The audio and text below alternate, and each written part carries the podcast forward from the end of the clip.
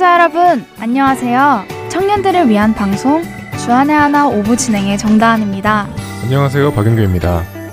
지난 한 주도 말씀을 사모하여 그 말씀으로 삶을 채워나가신 여러분 되셨으리라 믿습니다.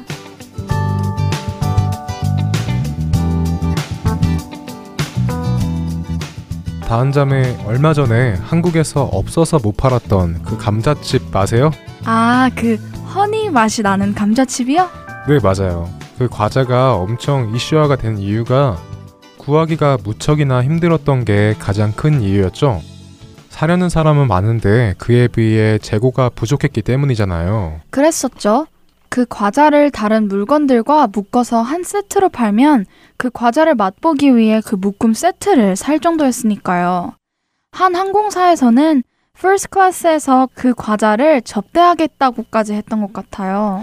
한국에 있는 저희 누나는 한번 그 과자를 들고 음식점을 갔더니 그 음식점 주인분이 음식값을 안 받을 테니 대신 그 과자를 주지 않겠냐고 하셨다네요. 와, 엄청나네요. 저도 한번 먹어보고 싶어요. 무슨 맛일지 궁금하네요. 그쵸. 그런데요. 불과 몇 개월 전만 해도 이렇게 이슈화되고 사람들이 그 과자를 구하기 위하여 가진 방법을 다 사용해서 과자를 구하였는데 지금은 반대로 재고가 충분하고 흔하게 구할 수 있다 보니 오히려 사람들이 그 과자를 그때보다 많이 찾지 않는다고 합니다. 음, 맛이 없어진 걸까요? 아니면 구할 수 없었을 때는 그 과자를 얻으면 뭔가 특별한 것 같았는데 지금은 흔해지다 보니 더 이상 그 특별함이 없어져서 그런 걸까요? 글쎄요. 확실한 것은 구하기 쉬워지다 보니 흔해지다 보니 이런 결과가 나온 것만큼은 확실한 것 같아요. 맛이 변한 것은 아니라고 생각됩니다. 첫 찬양 듣고 이야기 계속 나누겠습니다.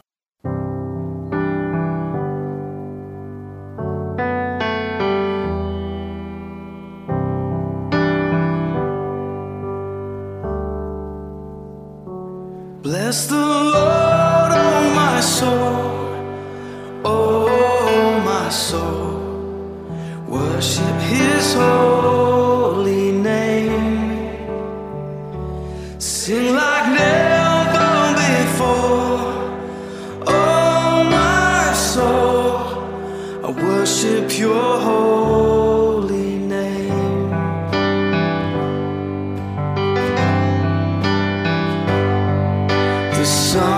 Comes up, it's a new day dawning. It's time to sing your song again. Whatever may pass and whatever lies before me, let me be singing when the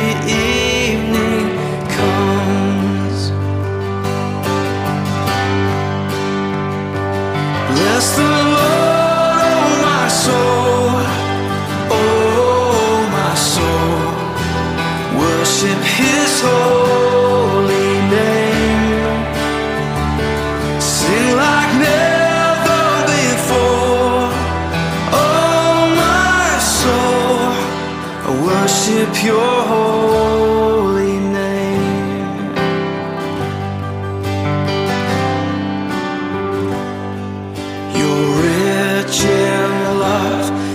You're slow to anger, Your name is great, and Your heart is kind.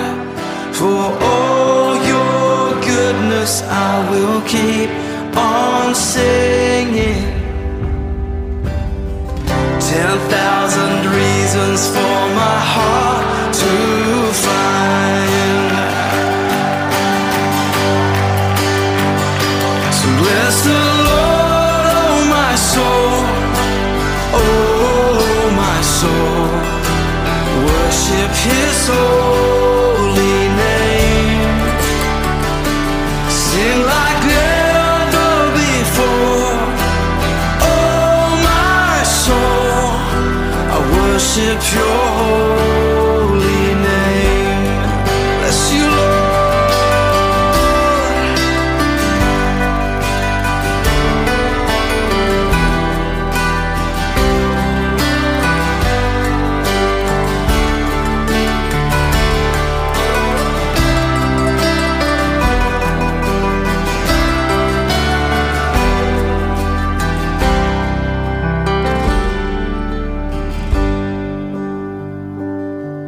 And on that day when my strength is failing, the end draws near and my time has come.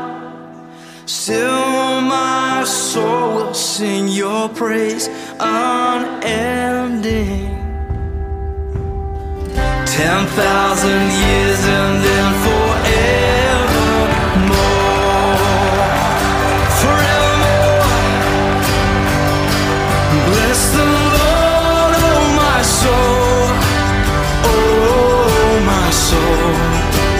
Worship His holy name.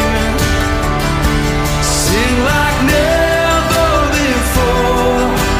Oh my soul, I worship Your holy name. Come on, bless the Lord, oh my soul. Oh my soul, worship His holy name.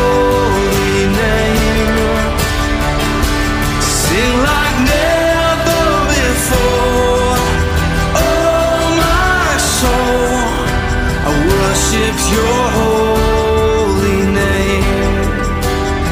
Yes, I will worship Your holy name.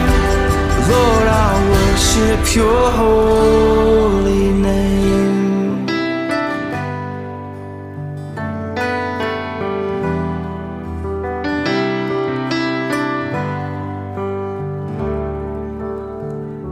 Sing like never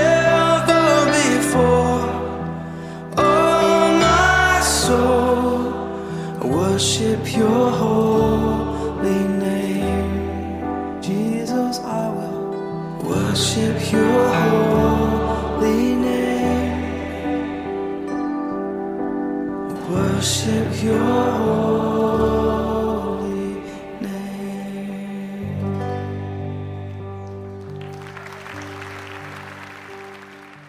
몇 개월 전만 해도 아무나 구할 수 없었던 그 과자 한 봉지를 구했을 때 얼마나 소중하고 귀했을까요? 그런데 지금은 아무나 구할 수 있다 보니 그만큼 그 과자의 가치가 확연히 떨어졌는데요. 그 모습을 보고 있으니 저의 신앙의 모습이 이와 많이 닮아 있다라는 생각이 문득 들었습니다.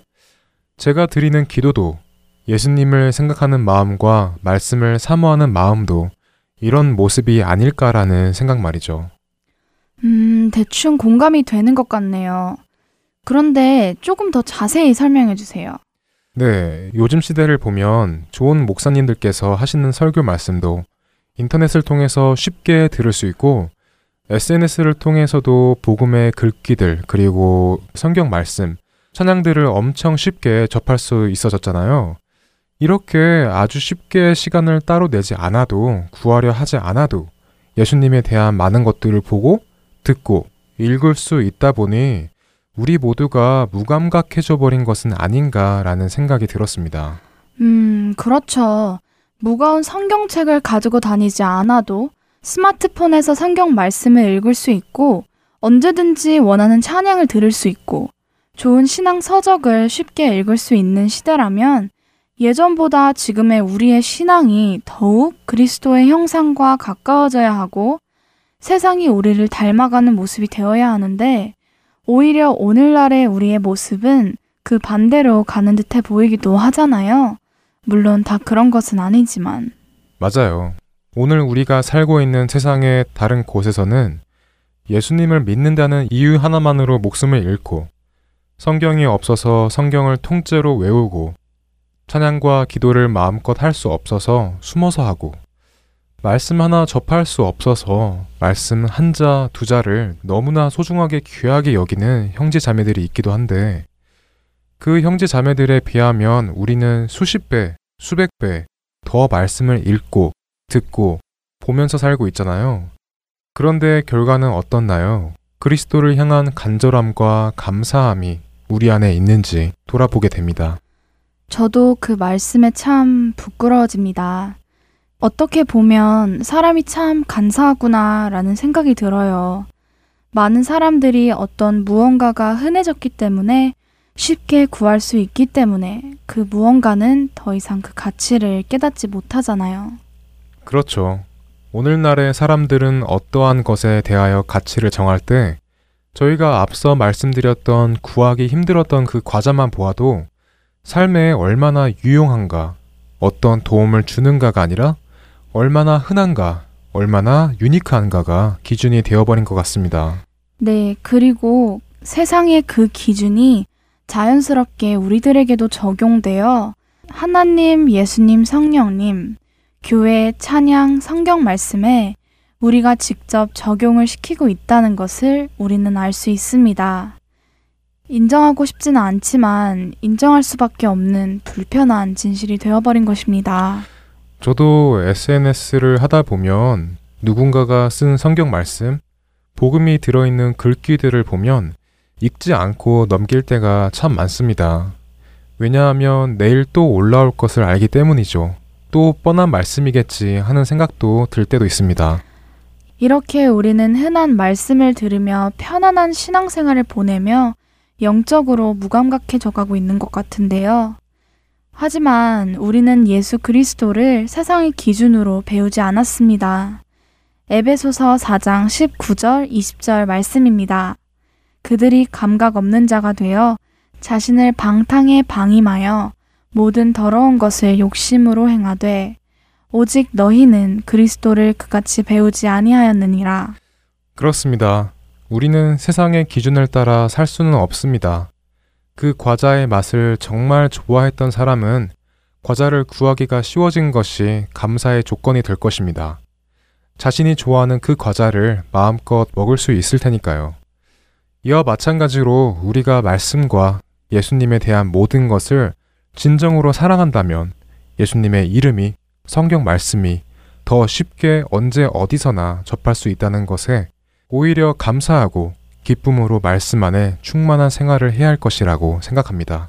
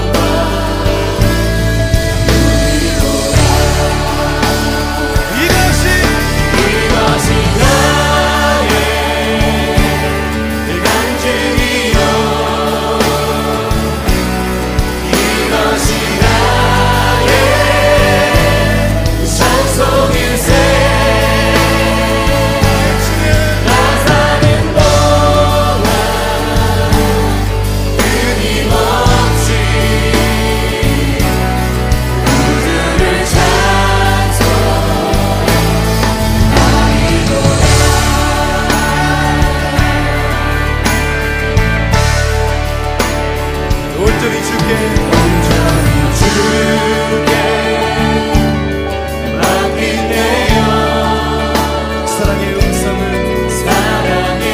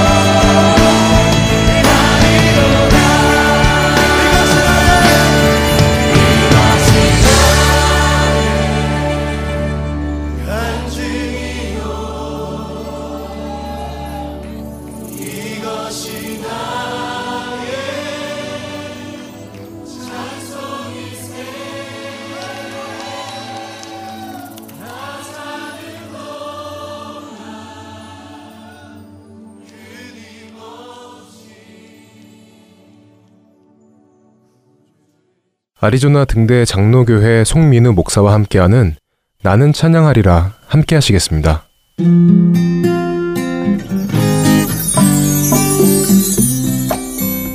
샬롬, 애청자 여러분 안녕하세요. 나는 찬양하리라 송민우 목사입니다.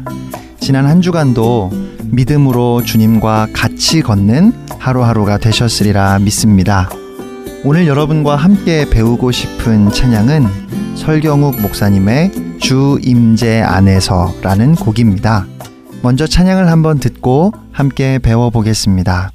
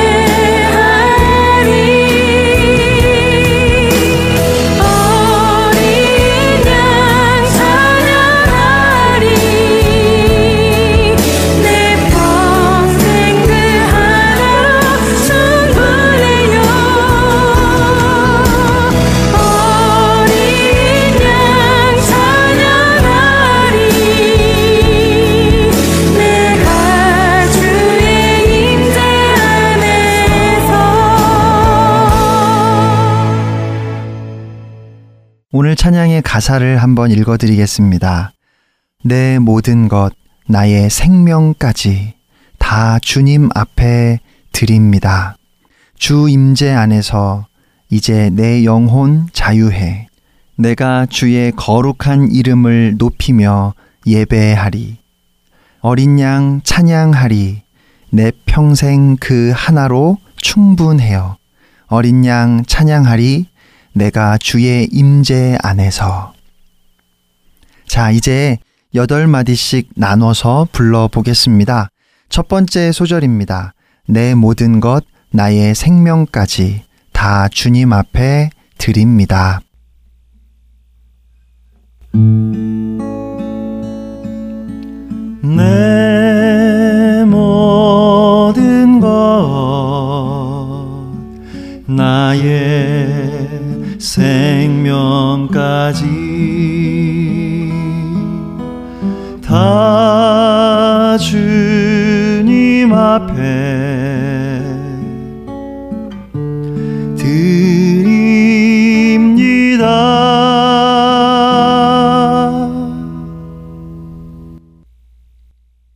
두 번째 소절입니다. 주 임재 안에서 이제 내 영혼 자유해. 내가 주의 거룩한 이름을 높이며 예배하리.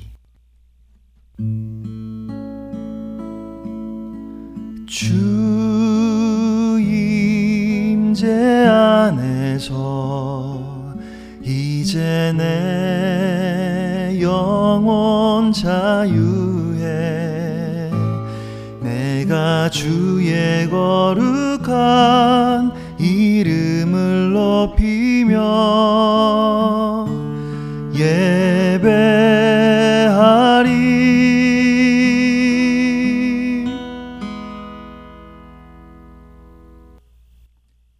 마지막 소절은 네 마디씩 나눠서 보면 앞에 두 마디가 반복되는 형태로 되어 있어서 후렴의 느낌이 나게 되어 있습니다. 마지막 소절 여덟 마디입니다. 어린 양 찬양하리. 내 평생 그 하나로 충분해요. 어린 양 찬양하리. 내가 주의 임재 안에서.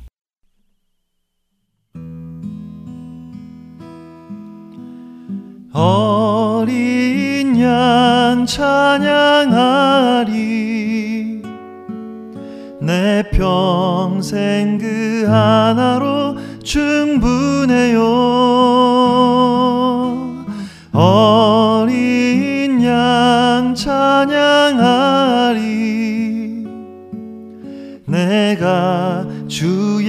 임재 안에서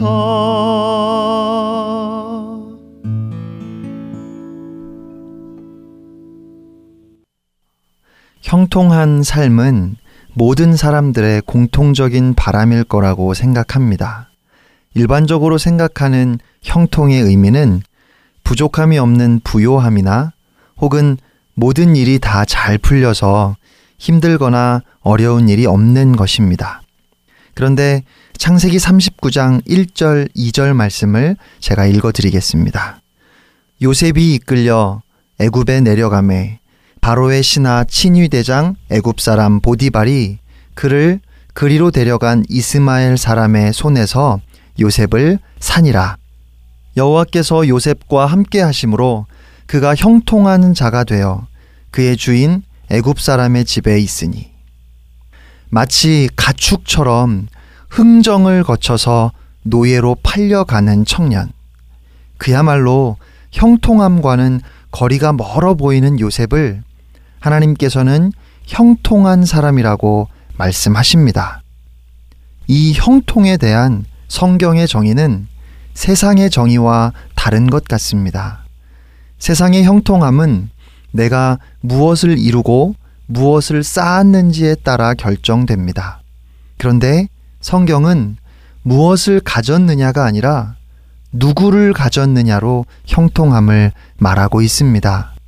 요셉은 아무것도 가진 것이 없었습니다. 그의 인생은 정말 더 이상 나빠질 수 없는 상황이었습니다. 하지만 하나님이 그와 함께 계셨기 때문에 그는 모든 것을 가진 사람이었습니다. 오직 은혜 안에서 하나님과 함께 걷는 인생이야말로 진정으로 형통한 인생입니다. 몇 해 전에 읽은 책에서 기억이 나는 문구가 있습니다. 그분 없이 우리 혼자서는 할 수 없고 우리 없이 그분 혼자서는 하시지 않으신다.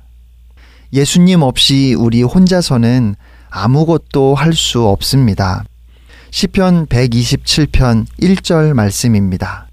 여호와께서 집을 세우지 아니하시면 세우는 자의 수고가 헛되며 여호와께서 성을 지키지 아니하시면 파수꾼의 깨어있음이 헛되도다. 겉으로 그렇게 말하지는 않지만 내심 혼자서도 얼마든지 성공할 수 있다고 착각하는 그리스도인들이 적지 않은 것 같습니다. 그러나 성경은 주님이 집을 짓지 않으시면 우리의 노력이 전부 헛수고라고 말합니다. 여러분이 진정으로 형통한 삶을 살고자 한다면 이 진리를 인정하고 지금부터라도 오직 주님만을 의지해야 합니다. 그리고 또 하나, 우리 없이 그분 혼자서는 하시지 않으신다는 이 말은 주님은 아무리 좋은 은혜와 성공이라도 절대로 강요하시는 법이 없다는 뜻입니다. 주님은 먼저 우리가 마음의 문을 열기를 기다리십니다. 예수님 없이는 누구도 형통할 수 없고 먼저 우리가 우리의 손을 내밀지 않으면 예수님은 은혜를 억지로 손에 쥐어주시지는 않으신다는 말이죠. 하나님의 은혜가 끊임없이 우리를 향해 흐르고 있습니다. 예수님은 우리가 어서 우리 자신을 내려놓기만을 기다리십니다. 옛날에 부모님께 효도하고 부지런히 성실한 삶을 살아서 주변 사람들로부터 칭찬을 듣는 세 사람이 선발되어서 왕 앞에 나가게 되었습니다. 이들이 왕을 만나기 전에 이들을 안내하는 관리가 말했습니다. 이제 왕께서 여러분에게 상을 줄 텐데 소원이 있으면 한 가지씩만 얘기해 보시오. 한 사람이 먼저 말했습니다. 저의 소원은 집을 갖는 것입니다. 또 한 사람은 저의 소원은 평생 먹고 살 수 있는 곡식을 창고에 채우는 것입니다. 라고 말했습니다. 그리고 마지막 사람이 말했습니다. 저는 왕께서 딱 하룻밤만 저희 집에서 주무시고 가신다면 가문의 영광으로 알겠습니다. 이 마지막 사람의 말을 들은 사람들이 수근수근 이야기하기 시작했습니다. 아이고 아니 인생에서 다시 올 수 없는 기회를 잡았는데 참 바보 같은 사람이로군. 세 사람의 말은 왕에게 그대로 전달되었고 왕은 그들 모두의 소원을 들어주겠다고 했습니다. 그런데 문제가 생겼습니다. 첫 번째 사람에게 집을 주는 것과 두 번째 사람에게 곡식을 주는 것은 문제없이 해결되었는데 하룻밤이지만 왕이 머물러야 할 세 번째 사람의 집이 너무 누추했던 것입니다. 냄새가 나고 여기저기에서 바람이 숭숭 들어오는 집에서 어떻게 왕이 잘 수 있겠습니까? 또 문제는 그 집에 가기 위해서는 좁고 고불고불한 길을 지나가야 했는데 도저히 그 길로는 왕의 마차가 지나갈 수 없었습니다. 어떻게 되었을까요? 집을 완전히 다 뜯어 고쳐서 새 집이 되었고 그 집의 모든 사람들은 왕을 맞이할 수 있도록 고급 비단 옷으로 갈아입었습니다. 곳간에는 왕을 대접할 수 있는 곡식이 채워졌고 그 집 앞까지 널찍한 큰 길이 새로 생기고 그 길 주변까지 깨끗하게 정리가 되었습니다. 사랑하는 애청자 여러분, 미련한 사람은 자신의 욕망을 채우려 하지만 지혜로운 사람은 왕을 모시고자 합니다. 진정한 왕을 내 안에 모시면 우리의 인생은 완전히 달라집니다. 우리의 삶에 그 왕의 영광이 나타나게 되는 것입니다.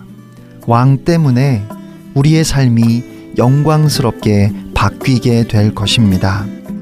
주님의 값없는 은혜 안에서 주님의 임재와 영광이 드러나는 기적의 삶을 살지 않으시겠습니까? 만왕의 왕이신 예수님을 여러분의 마음에 모시고 그분의 영광을 누리는 여러분 모두가 되시기를 주님의 이름으로 축복합니다. 나는 찬양하리라 마치겠습니다. 지금까지 송민우 목사였습니다. 여러분 승리하세요.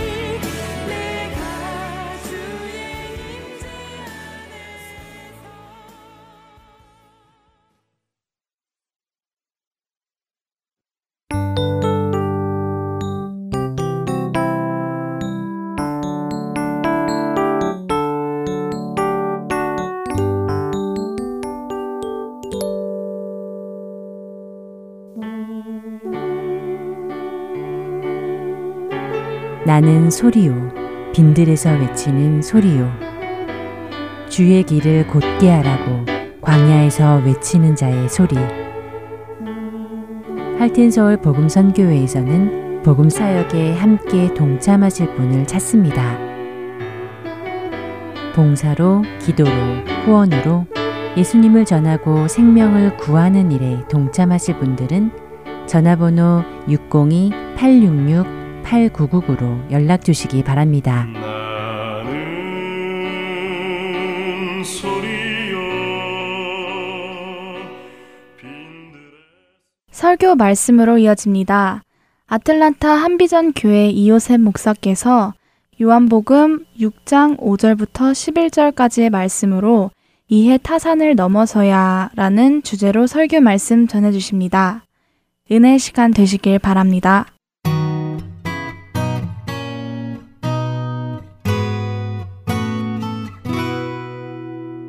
오늘 말씀 보면은 뭐 오전에 예수께서 눈을 들어 큰 무리가 자기에게로 오는 것을 보시고 빌립에게 이르시되 우리가 어디서 떡을 사서 이 사람들을 먹이겠느냐 말씀하십니다. 예수님이 가시면서 삼십팔 년 동안 병자된 사람을 요한복음 오 장에 보면 고치셨습니다. 수많은 사람이 따라오기 시작했습니다. 가는 곳마다 기적을 일으키기 시작하셨습니다.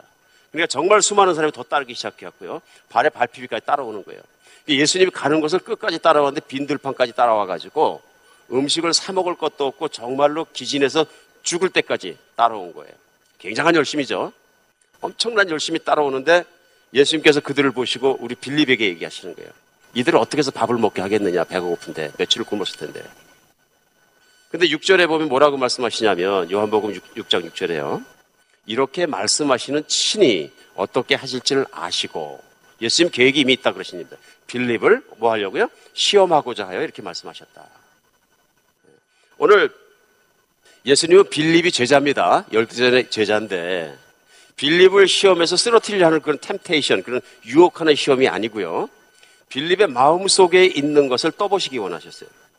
그거는 예수님은 다 아신다. 그러나 빌립 자신이 자기 마음속 깊은 곳에 있는 게 무엇인지를 보게 해주시길 원하셨어요. 그래서 예수님께서 시험하시면 우리 마음속에 있는 게 다 드러납니다. 적나라하게. 그래서 예수님은 빌립을 가르치시는데 그냥 가르치시는 것이 아니고 빌립은 다른 사람과 달리 누가복음 오 장에서 베드로가 그물과 배를 다 놓고 베드로와 야고보와 요한이 예수님을 따라서 제자가 되었습니다. 빌립도 그렇게 제자가 된 사람입니다. 그런데 예수님 빌립 안에 있는 생각을 아셨어요. 그래서 빌립으로 하여금 자기 자신을 보게 해주시는 게 뭐냐면 테스트, 이 시험입니다. 질문하면은 그 예수님의 질문 속에는 답변을 하면서 자기 속이 다 드러납니다. 그러니까 빌립이 뭐라고 대답합니까? 오늘 칠 절에 보면 빌립이 대답하되 각 사람이 조금씩 받게 할지라도 이백 데나리의 떡이 부족하겠습니다. 오늘 남자만 보니까 한 오천 명이 되고요. 여자하고 노약자하고 다 합치니까 훨씬 더 많으니까 만 명에서 이만 명 사이 되겠는 거예요. 그러니까 쑥 생각해 보니까 여러분 쉽게 생각 계산해서 만 명을 먹이려고 그래도 그 당시 한 데나리온이 한 노무자의 하루 임금이에요. 그래서 계산하기 오늘날 쉽게 하고서 백 불이라 그래요. 그러면 만 명을 먹이려면 얼마냐 계산해 본 거예요. 그러니까 이백 데나리온 갖고도 안 되겠습니다. 이백 데나리온이면 지금 또 이만 불. 그러니까 만 명을 이만 불 가지고 먹이려면 어떻게 계산하는 거예요? 순식간에 머리가 들어간 게 일 인당 이 불씩 줘서 겨우 빵만 사다 줄지라도 이만 불이 필요합니다. 아, 그러니까 제가 느낀 게 뭐냐면요. 계산 무지하게 빠르다. 그렇죠? 빌립이 굉장히 계산적인 사람이에요. 예수님이 그걸 아셨어요. 머리가 훅 돌아간 겁니다. 한 이만 불 있어야 되는데 이만 불이 저희가 어디 있겠습니까? 이런 얘기입니다. 그래서 오늘 육 장입니다. 요한복음 십사 장에 가보면 예수님께서 이제는 정말 고난을 받고 십자가에 환난 받고 부활하시면 하늘나라로 올라갈 것에 대해서 말씀하십니다. 내가 가는 곳을 너희는 알지 못하느니라. 그러면 길을 보여주십시오. 그럼 막 왔다 갔다 왔다 갔다 대화가 왔다 갔다 하는데 빌립이 결정적으로 요한복음 십삼 장 칠 절 팔 절에 뭐라 그러냐면요. 주여 아버지를 우리에게 보여주시옵소서. 근데 그 앞에 절에서 예수님이 뭐라 그러시냐면요. 너희가 나를 알았다라면 내 아버지를 알았으리로다. 이제부터 너희는 그를 알았고 그를 보았느니라. 무슨 말씀이에요? 너희가 하나님을 간절하게 만나기 원하면 너희 앞에 있는 하나님을 보았느니라 하는 말씀입니다. 그 말씀 끝나자마자 빌립이 하는 말이 뭐냐면 그러면 우리에게 아버지를 보여주시옵소서. 예수님 철저하게 믿겠습니다. 그리고 따르고 있으면서도 빌립 안에 깊은 곳에 앉아있는 게 뭐가 있냐면요, 계산이 있는 거예요. 그러니까 항상 그럼 계산 많이 하는 사람은 어떤 문제가 있다. 이 예수님을 따라다니면 내 인생이 좋아질 것인가? 얼마큼 좋아질 것인가? 어떻게 형통해질 것인가? 무슨 이익이 있을 것인가? 계산하고 있는 거죠. 아주 계산적인 신앙입니다. 그런데 오늘 본문은 거기서 끝나는 게 아니라요, 그 옆에 있던 다른 제자 안드레라는 제자가 그 질문에 얼른 답변합니다. 그, 그, 안드레가 답변하는 형식은 뭐냐 하면요, 사람들이 과연 심량이 진짜 없는지 확인하고 다니는 겁니다. 하나둘 확인하고 다니다 보니까 진짜 없어, 먹을 것이. 근데 그 중에 아이 하나가 도시락을 갖고 있는데 정말로 보잘것없는 보리떡 다섯 개와 물고기 바짝 말른 거 두 개를 가지고 있는 거예요. 그래서 그 아이를 데리고 와서 예수님에게 말하는 거예요. 예수님, 이 아이에게 보리떡 다섯 개 물고기 두 마리를 가지고 있는데 이 많은 사람을 이겨갖고 뭘 어떻게 하겠습니까? 안드레는 갑자기 튀어나오는데 이게 뭐냐면요, 안드레는 현실주의자예요. 빌립은 계산주의자고요, 계산이 철저한 사람이에요. 그 다음에 안드레는 어떤 사람이냐면요, 현실에 보이는 것 가지고 생각하는 사람이에요. 그러니까 안드레의 입장에서 볼 때는 현실적으로 그러면 진짜로 이 사람들이 먹을 게 없나 확인해보자. 확인해보니까 아무리 봐도 가진 거라고는 어린아이가 가지고 있는 그거밖에 없는 거예요. 그러니까 이게 현실입니다. 그러니까 안드레는 어떤 사람이냐면 reality, 현실을 정확하게 보는 사람이에요. 굉장히 현실적으로 밝은 사람이에요. 오늘 예수님께서 이 사람들을 어떻게 먹이겠느냐 하신 질문은 제자들 마음속 깊은 곳에 있는 그들이 얼마나 예수님을 신뢰하느냐 하는 것을 드러냅니다. 그렇죠? 나는 예수님을 믿고 죽어도 따르겠습니다. 그래서 내가 배도 내려놓고 직업도 내려놓고 가족도 내려놓고 모든 걸 내려놓고 주님을 따른 거예요. 그러니까 예수님을 따르는 것이 예수님을 믿는 것입니다. 그런데 그 따르는 그들의 마음속에조차도 무엇이 남아있느냐면요, 계산적인 믿음과 현실주의적인 믿음이 그대로 남아있었던 거예요. 오늘 그런데 그 다음에 예수님의 반응은 뭡니까? 예, 그들의 불신앙을 도와주십니다. 그렇지, 그것이 너의 신앙이지. 너희가 나를 따르고 믿는다고 하지만 뭐 온전히 믿지 못하는 거지 하면서 십 절에 보면 예수님께서 이 사람들을 악게 하라, 그리고 거기서 잔디가 많은지라 사람들이 수가 오천이 넘었다. 예수님께서 떡을 가져 축사하신 후에 앉은 자들에게 나눠주시고 물고기도 이렇게 그 원대로 주시니라. 우리가 잘 아는 오병이어 기적이 일어납니다. 제자들은 믿음이 없습니다. 지금 예수님이 다 먹이실 것이라고 기대하지 않고 있는 겁니다. 근데 예수님께서 제자들에게 나누어주라. 그러니까 열두 제자가 광주리 하나씩 들고 나눠줬는데 광주에 끊임없이 떡과 물고기에 나와서 본문의 결론은 어떻게 되냐면요, 온 사람들이 다 먹고 열두 광주리가 그득그득하게 남았더라. 여기까지입니다. 엄청난 기적이 일어난 거죠, 제자들이 봤을 때는. 만약 여러분이 빌립이라면 예수님께서 어, 이들을 다 어떻게 먹이겠느냐 하고 물어보시면 어떻게 답변하시겠습니까? 지금은 스토리를 달아니까 예수님 먹이시옵소서, 그 머리가 하는 거예요, 머리가. 그러니까 어느 날 우리도 사는 동안에 갑자기 나도 모르게 내 속에 있는 게 확 드러나는 순간이 있습니다. 저는 그게 은혜의 순간이라고 생각합니다. 이게 뭐냐면 내 믿음의 현실을 예수님께서 보게 해주시는 거예요. 내가 과연 얼마나 믿고 있는지. 오늘 본문이 요한복음 육 장은 굉장히 깁니다. 칠십일 절까지 나갑니다. 과연 무슨 일이 일어났는가. 그래서 오병이어로 끝난 게 아니고요, 오병이어는 시작입니다, 기적은. 근데 그 기적이 목적이 아니고요, 기적으로 말미암아 일어나는 수많은 일들이 있습니다. 이것을 보면서 오늘 여러분과 저의 믿음 속에서도 우리 믿음의 현실을 볼 수 있는 하나님의 은혜가 있기를 간절히 바랍니다. 제일 먼저 이런 기적을 보고 제자들의 반응 말고 사람들의 반응. 장정만 오천 명, 여자와 아이까지 보면 만 명 이상 사람이 먹었고 놀랐죠? 너무 놀랐겠죠? 뭐 제자들도 놀랐고요, 나눠주는 사람들도 놀랐고, 그러니까 떡을 먹고 너무 놀란 거예요. 그러니까 육 장 십사 절에 보면 사람들의 반응이 뭐라 그러냐면요, 그 사람들이 예수께서 행하신 이 표적을 보고 말하되 참으로 세상에 오실 그 선지자라. 이게 무슨 뜻이에요? 조상 때부터 구약 성경에 약속하신 그 메시아라. 이분이 바로 우리의 구원자라. 신앙 고백합니다. 맞습니까? 신앙의 고백이에요. 믿음의 고백을 다 합니다. 그러니까 그 믿음의 고백을 하는 사람들을 향해서 그 다음 절 십오 절은 예수님의 반응이 나옵니다. 신앙 고백을 하는 그들에게 하신 예수님의 반응은 뭐냐? 그러므로 예수께서 그들이 와서 자기를 억지로 붙들어 임금 삼으려 하는 줄 아시고 다시 혼자 산으로 떠나시니라. 예수님께서 그 회중에게 등을 돌리셨어요. 그리고 혼자 피하셨어요. 그 이유가 뭐예요? 이들이 예수님을 붙잡아서 임금 삼으려는 줄로 아시고 왕 삼으려는 줄로 아시고. 근데 우리가 참 기억해야 될 건 뭐냐면요, 예수님은 왕이시고 이 땅의 왕이 되기 위해서 오셨어요. 그걸 스스로도 그렇게 말씀하셨어요. 나는 왕이니라. 그러니까 이걸 우리가 명확하게 할 수 있는 건 나중에 빌라도 앞에 가서 신문을 받으실 때 빌라도가 물어봅니다. 직설 앞에. 내가 왕이냐 이스라엘에. 왜냐하면 왕이라 그러면 국가 반란죄로 죽이기 위해서 물어보는 겁니다. 내가 왕이냐 하고 물어보니까 요한복음 십팔 장 삼십칠 절에 신문 받는 과정에서 예수님이 똑바로 말씀하십니다. 뭐라 그러시냐면요, 내 말과 같이 내가 왕이니라. 내가 이를 위해 태어났으면 이를 위해 세상에 왔나니 곧 진리에 대하여 증언을 함이라. 무릇 진리에 속한 자는 내 소리를 듣느니라.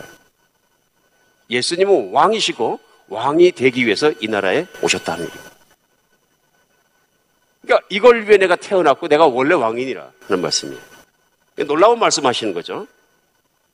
근데 오늘 뭐라 그러시냐면 사람들이 예수님을 붙잡아서 임금 삼으려고 하니까 등을 돌리고 도망가 버리셨어요. 피해 버리셨어요. 여기에 우리는 깊이 생각해 봐야 될 것이 있습니다.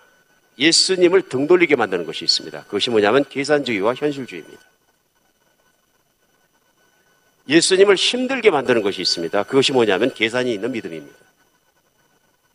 왜 그러냐면 육 장을 쭉 내려다가 보면 예수님께서 그 등 돌리신 이유를 다시 한번 설명해 주시는데 이십육 절에요. 육 장 이십육 절에 예수께서 대답하여 이르시되 내가 진실로 진실로 너희에게 이르노니 너희가 나를 찾는 것은 표적을 본 까닭이 아니요 떡을 먹고 배부린 까닭이니라. 너희가 나를 따라오고 나를 찾아다니고 한 것은 다 그런 이유다, 그런 얘기예요. 그러니까 이 사람들이 떡을 먹고 나서 예수님께서 산으로 없어지니까 얼마나 집요하게 예수님을 따라왔는지, 예수님이 나중에는 한밤중에 우리가 아는 것처럼 육 장은 계속되면서 제자들 보고 먼저 배를 타고 건너가라, 맞은편으로 가라 그랬는데 거기서 풍랑을 만나니까 그 물을 걸어, 걸어오셔가지고 그 제자를 구해주십니다. 그리고 반대편으로 한밤중에 가신 거예요, 몰래. 근데 이 사람들이 제자들의 배가 없는 걸 보고 반대편으로 배를 타고 쫓아옵니다. 어떻게 따른 거예요? 죽자 사셨다는 거예요. 그러니까 이건 죽자 사서 신앙이에요. 예수님은 절대로 안 놓치겠습니다. 나를 붙잡고 살겠습니다. 그러니까 예수님만이 나의 희망이라는 마음을 가지고 모든 걸 걸고 또 따라온 거예요. 그랬을 때 예수님 하신 말씀이 뭐냐면 너희가 나를 따라온 것이, 찾는 것이 표적을 본 까닭이 아니요 떡 먹고 배부르기 때문에 쫓아왔다. 큰 차이가 있습니다. 표적을 본 것과 그래서 쫓아온 것과 떡을 먹어 배부른 것은 엄청난 차이가 있습니다. 이게 어마어마한 차이가 여기서 확 갈라집니다. 그래도 이해를 못하니까 육 장은 계속 가면서 예수님께서 그들에게 등을 돌리실 수밖에 없는 이유를 설명해 주십니다.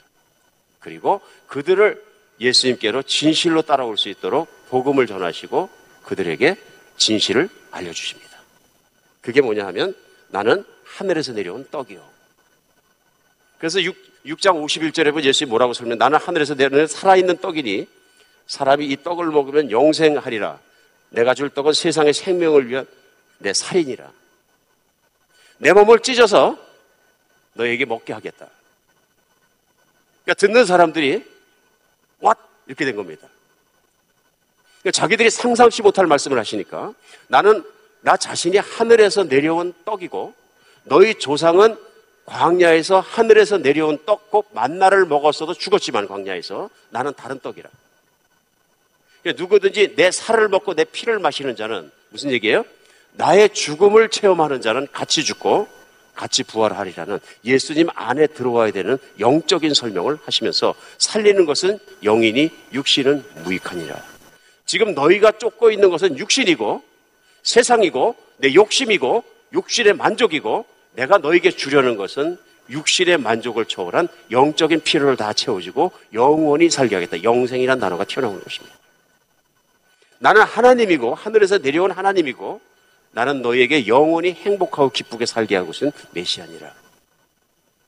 그러니까 이들이 원했던 건 배불리 먹는 떡밖에 없었어요. 그 떡이란 얘기는 뭐냐면 로마의 압제를 받고 있고 배가 고프고 하루에 두 끼밖에 못 먹고 살고 애들도 배가 고프고 이런 환경 속에서 하나님이 보내신 메시아가 오시면 로마를 뒤집어 엎고 하나님의 파워로 하나님의 사자들을 통해서 막 뒤집어 엎고 이스라엘이 세계에서 가장 강한 나라가 되게 하시고 이제 이스라엘 백성은 이스라엘 백성이 됐다는 이유만으로도 일 안 해도 먹고 살고, 각 나라를 다 점령했으니까 다윗이나 솔로몬의 시대처럼 각 나라에서 조공바치는 것 같고도 충분히 먹고 살고 있고, 재물이 넘치고 재산이 넘치고 세상에 떵떵거리며 사는 그런 삶을 생각을 한 거예요.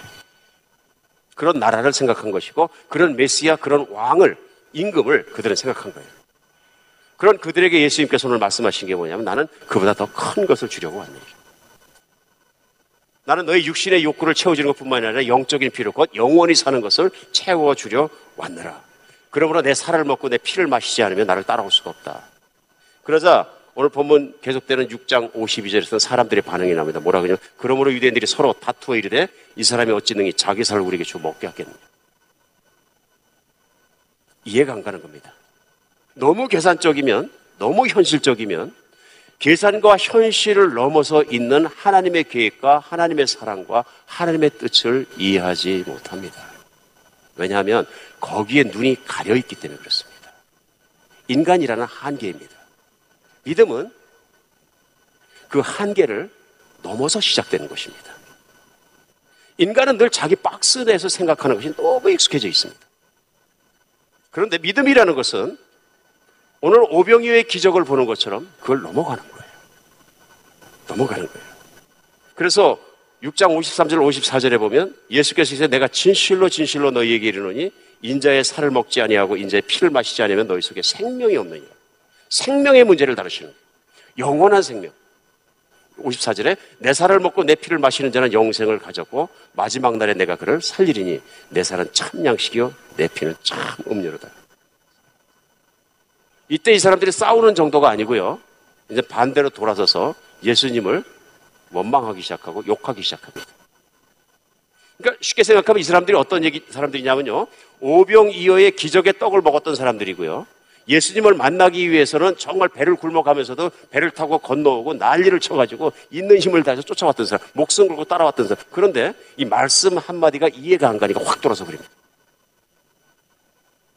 그러더니 이 사람이 하나둘 떠나기 시작해 나중에 다 떠나버립니다. 육십육 절에 보면, 그때부터 예수님이 진실을 알게 하신 때부터 그의 제자 중에서 많은 사람이 떠나가고, 제자 중에서, 제자라는 얘기는 뭐냐면 예수님을 따르는 사람들이에요. 말씀에 은혜 받은 사람들이고요, 기적을 보고 놀란 사람들이고요, 신앙을 고백하는, 이분이 바로 메시아라고 고백하는, 이분이 바로 메시아 고백하는 신앙 고백이 있는 사람들이에요. 다 떠나가고 그와 다시 함께 그와 다니지 아니하더라. 쉽게 얘기하면 수만 명이 모였는데 말씀하고 진실을 오픈하시니까 다 떠나가더라고요. 그러니까 우리가 잘 아는 예수님께서 기가 막힌 말씀을 하십니다. 뭐냐면 육십칠 절에 예수께서 열두 제자에게 이르시되 너희도 가려느냐. 기가 막힌 말씀입니다. 너희도 가려느냐. 예수님이 분명한 건 뭐냐면요, 예수님께서는 진실을 선포하실 때 사람들이 떠날 걸 아셨습니다. 떠나면 어떡하지? 이게 없어요. 진실을 말씀하시는 거죠. 근데 실제로 사람들은 기적의 떡을 먹고 메시아라는 고백을 하고도 다 떠나갔어요. 그냥 떠난 게 아니라 욕을 하면서 너희도 가려느냐. 사도 베드로가 기가 막힌 답변을 합니다. 육십팔 절에 시몬 베드로가 대답하여 주여 영생의 말씀이 주께 있사오니 우리가 누구에게 가오리까. 영생의 말씀이 주께 눈이 뜬 거예요. 이게 베드로의 다른 점이라고 저는 생각합니다. 누가복음 오 장에 베드로는 무엇을 알아봤냐면요, 주여 밤이 맞도록, 밤이 새도록 우리가 그물을 던지고 있는 실력을 다했지만 고기 한 마리 잡지 못했는데 말씀에 의지해서 한번 던져보겠습니다. 던졌는데 찢어지게 올라오는 순간 뭘 본 거예요? 하나님이 이 땅에 오셨다. 그때 자기는 그분을 메시아로 바라본 이후부터는 마음이 흔들리지 않았다는 얘기예요. 이게 베드로의 믿음이에요. 베드로가 성경 안에서 계속 칭찬받고 수석제자가 되는 이유는 뭐냐면 믿음이에요. 그러니까 마태복음 십육 장 십육 절에서도 물어볼 때 너희는 나를 뭐라고 하느냐, 누구라고 하느냐 할 때 주는 그리스도의 살아계신 하나님의 아들은 딱 말할 수 있는 건 뭐냐면 하나님이 주신 베드로의 은혜예요. 그러니까 떡을 먹고도 의심을 하고 등을 돌린 사람들, 계산적인 사람들이죠. 내가 이분을 따라가서 무엇을 얻을 수 있겠느냐. 내 떡은 얻어먹었는데 그 다음에 또 임금이 되면 내가 혹시 감투 쓸지 모르고, 혹시 내가 빨리 따라가면 자리도 차지할지 모르고, 혹시 빨리 따라가면 부자가 될지도 모른다. 기대입니다. 제자들은 그걸 놓고 따라갔고요. 그러면서도 마음속 깊은 곳에 빌립 같은 계산이 계속 있는 겁니다. 인간은 계산합니다. 그리고 현실적입니다. 근데 그 중에서 가장 계산적이고 가장 현실적인 사람 하나가 딱 있었어요. 누구냐면 떠나지 않은 사람인데 가룟 유다예요. 그래서 예수님께서 육 장이 끝나면서 맨 마지막으로 가룟 유다 얘기를 탁 끄집어내십니다. 그리고 육 장 맨 끝에 예수님께서 뭐라고 하시면 칠십 절에 예수께서 대답하시되 내가 여, 너희 열두를 택하지 아니하였느냐. 그러나 너희 중에서 한 사람은 마귀니라.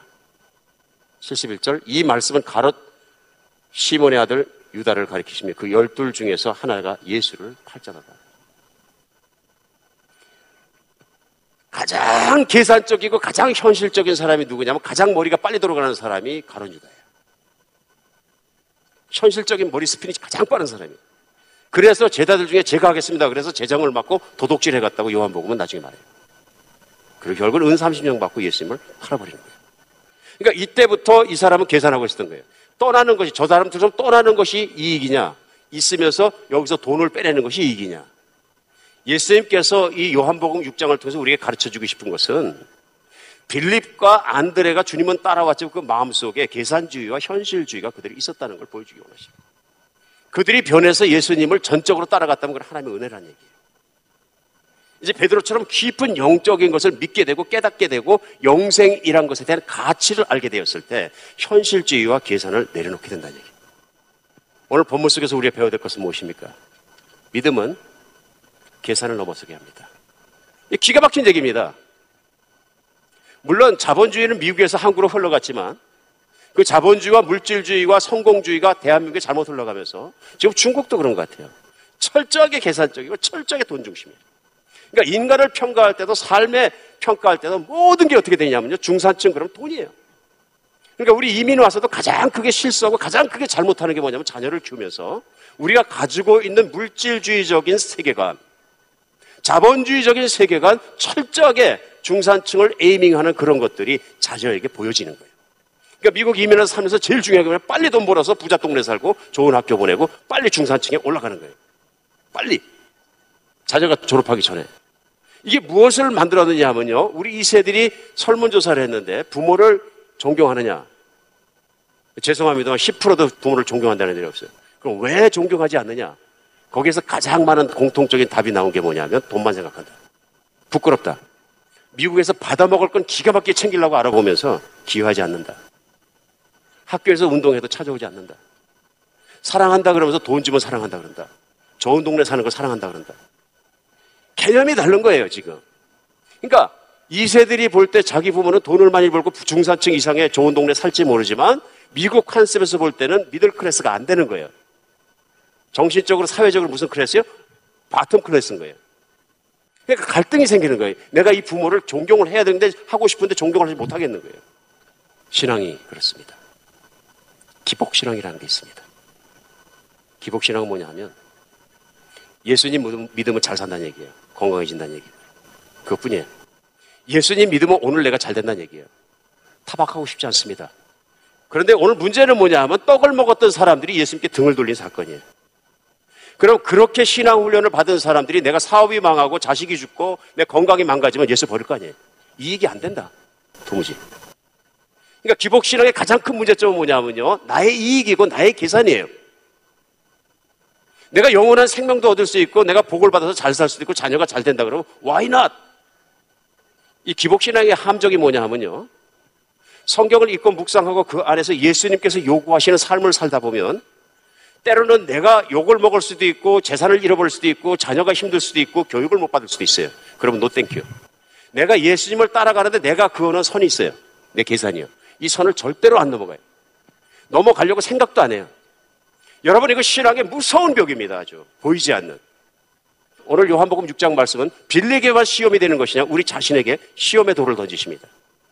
너는 너의 생명과 내 가족과 내 자식의 교육과 모든 걸 내려놓고라도 나의 목적이 있다면 따라오겠느냐. 이게 질문입니다. 아니면 떡 먹고 배불러서 날 따라올 것이냐. 우리가 신앙생활하면서 내 신앙이 자라지 않고 모든 게 자라지 않는 거 이 한계를 넘어가 본 적이 없어서 그렇습니다.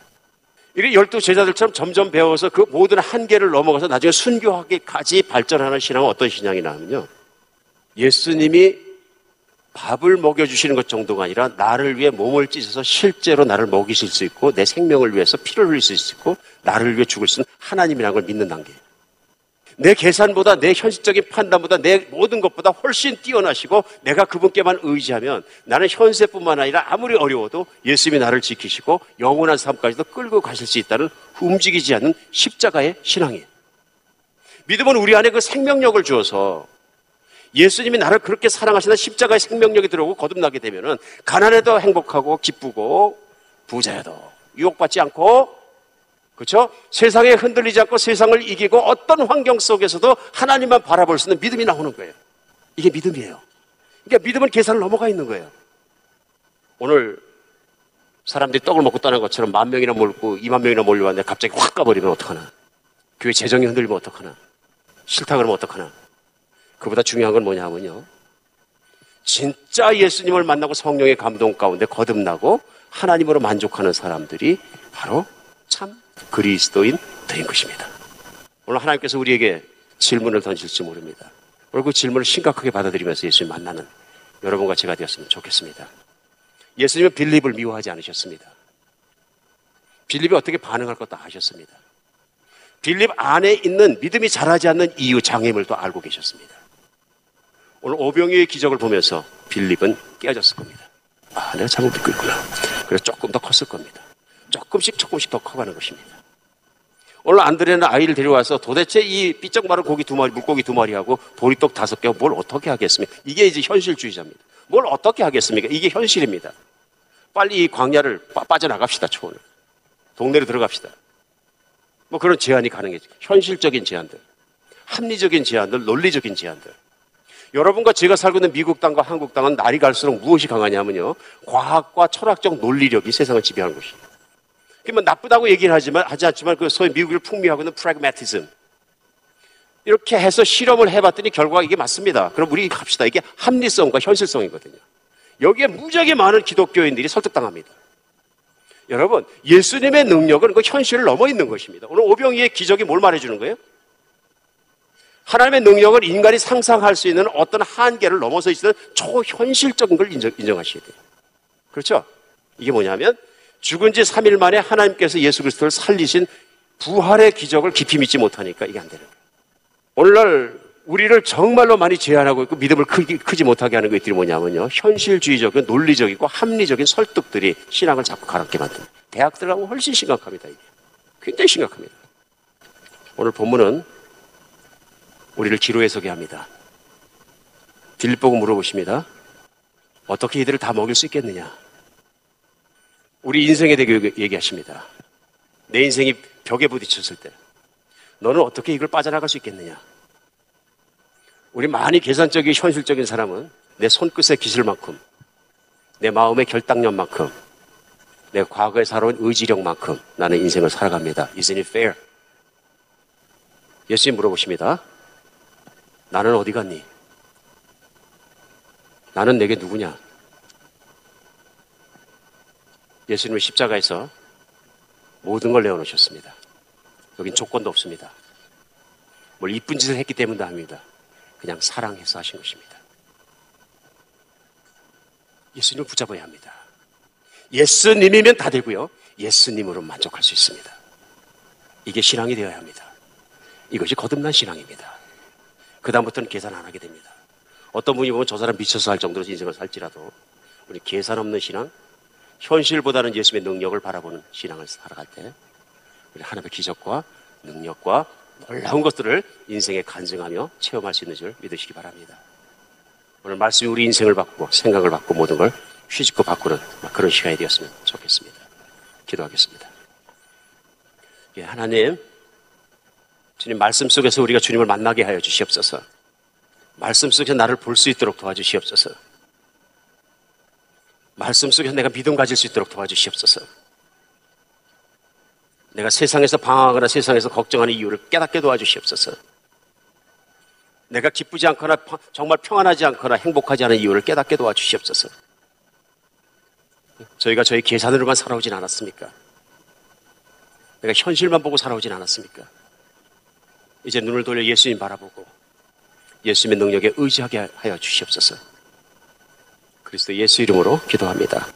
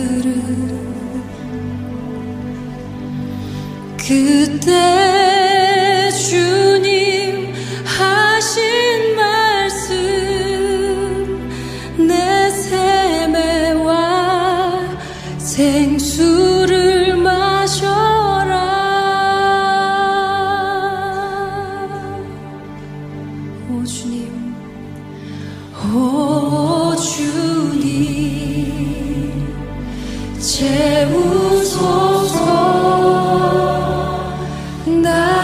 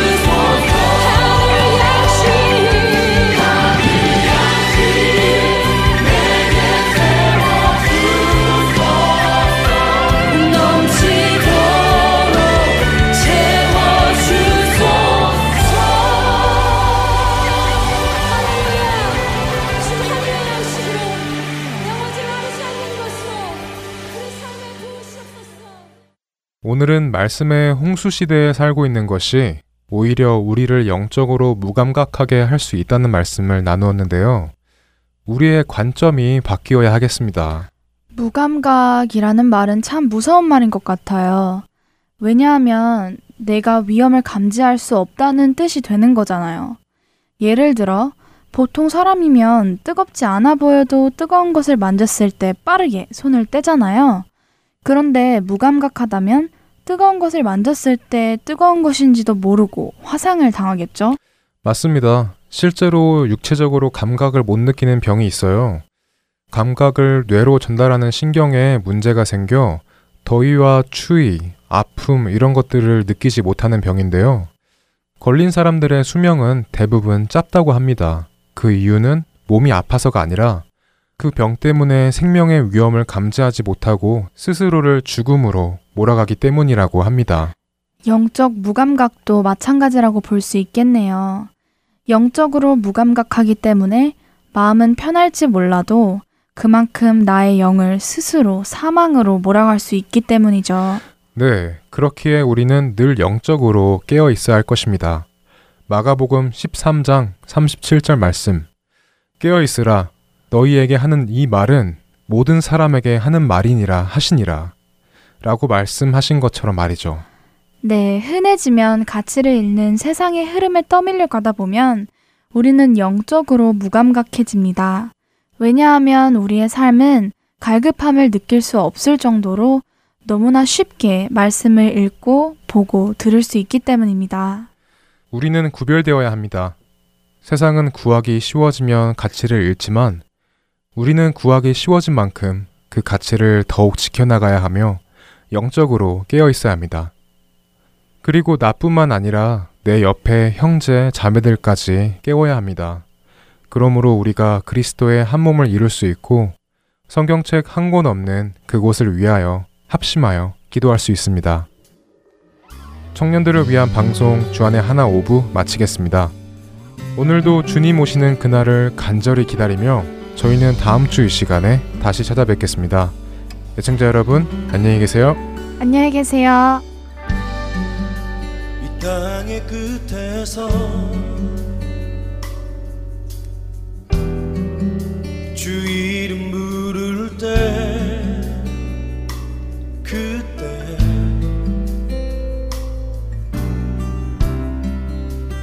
우리 주 오시리 열방의 끝에서 주 얼굴 배울 때 그때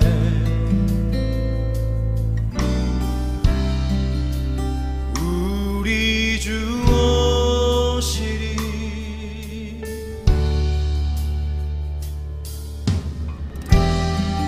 영광과 존귀와 찬양과 능력을 받으소서.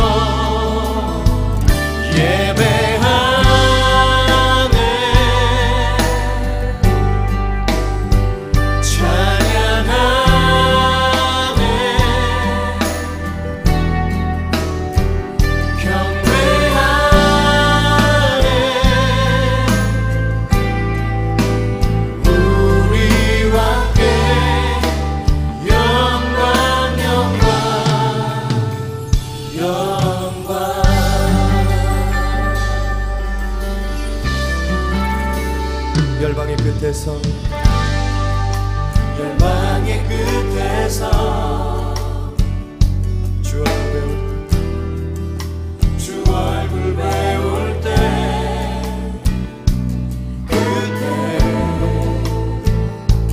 우리 주님 우리 주 오시리 영광과 존귀와 존귀와 찬양과 능력을